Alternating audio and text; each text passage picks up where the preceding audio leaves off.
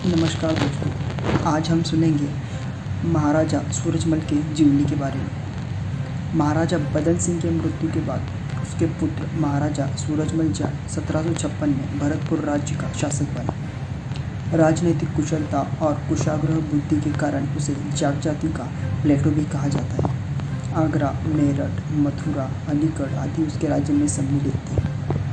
महाराजा सूरजमल अन्य राज्यों की तुलना में हिंदुस्तान का सबसे शक्तिशाली शासक था। इनकी सेना में 1500 घुड़सवार और 25,000 पैदल सैनिक थे। उन्होंने अपने पीछे 10 करोड़ का सैनिक खजाना छोड़ा। मराठा नेता होलकर ने सत्रह में कुम्हेर पर आक्रमण कर दिया। महाराजा सूरजमल ने नजीबुल दौला द्वारा अहमद शाह अब्दाली के सहयोग से भारत को मजहबी राष्ट्र बनाने को कोशिश को भी विफल कर दिया। इन्होंने अफगान सरदार असद खां, मीर बख्शी, सलावत खां आदि का दमन किया। अहमद शाह अब्दाली सत्रह सौ सत्तावन में दिल्ली पहुँच गया और इसकी सेना में ब्रज के तीर्थ को नष्ट करने के लिए आक्रमण किया। इसको बचाने के लिए केवल महाराजा सूरजमल ही आगे आए और उनकी सैनिकों ने बलिदान दिया। अब्दाली फिर से वापस लौट गया। जब सदाशिवराव भाऊ अहमद शाह अब्दाली को पराजित करने के उद्देश्य से आगे बढ़ रहा था तब स्वयं पेशवा बालाजी बाजीराव ने भाऊ को परामर्श दिया कि उत्तर भारत में मुख्य शक्ति के रूप में उभर रहे महाराजा सूरजमल का सम्मान कर उनके परामर्श पर ध्यान दिया जाए। लेकिन भाऊ ने युद्ध संबंधी इस परामर्श पर ध्यान नहीं दिया और अब्दाली के हाथों पराजित हो गया। 14 जनवरी सत्रह इकसठ में पानीपत के तीसरे युद्ध में मराठा शक्तियों का संघर्ष अहमद शाह अब्दाली से हुआ। इसमें एक लाख में से आधे मराठे सैनिक मारे गए।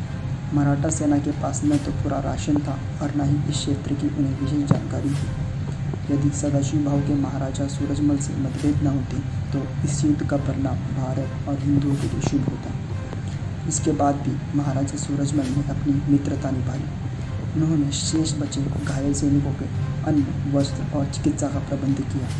महारानी किशोरी ने जनता से अपील कर अन्न आदि एकत्रित किया।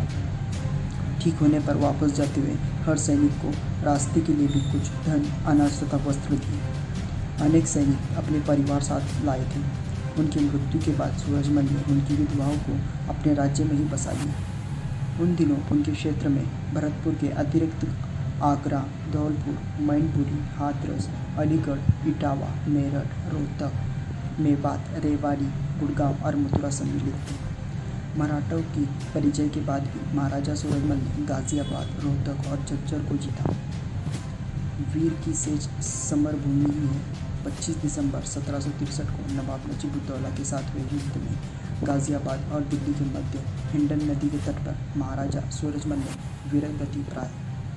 उनके युद्धों एवं वीरता का वर्णन सुदन कवि ने सुजान चरित्र नामक रचना में किया है।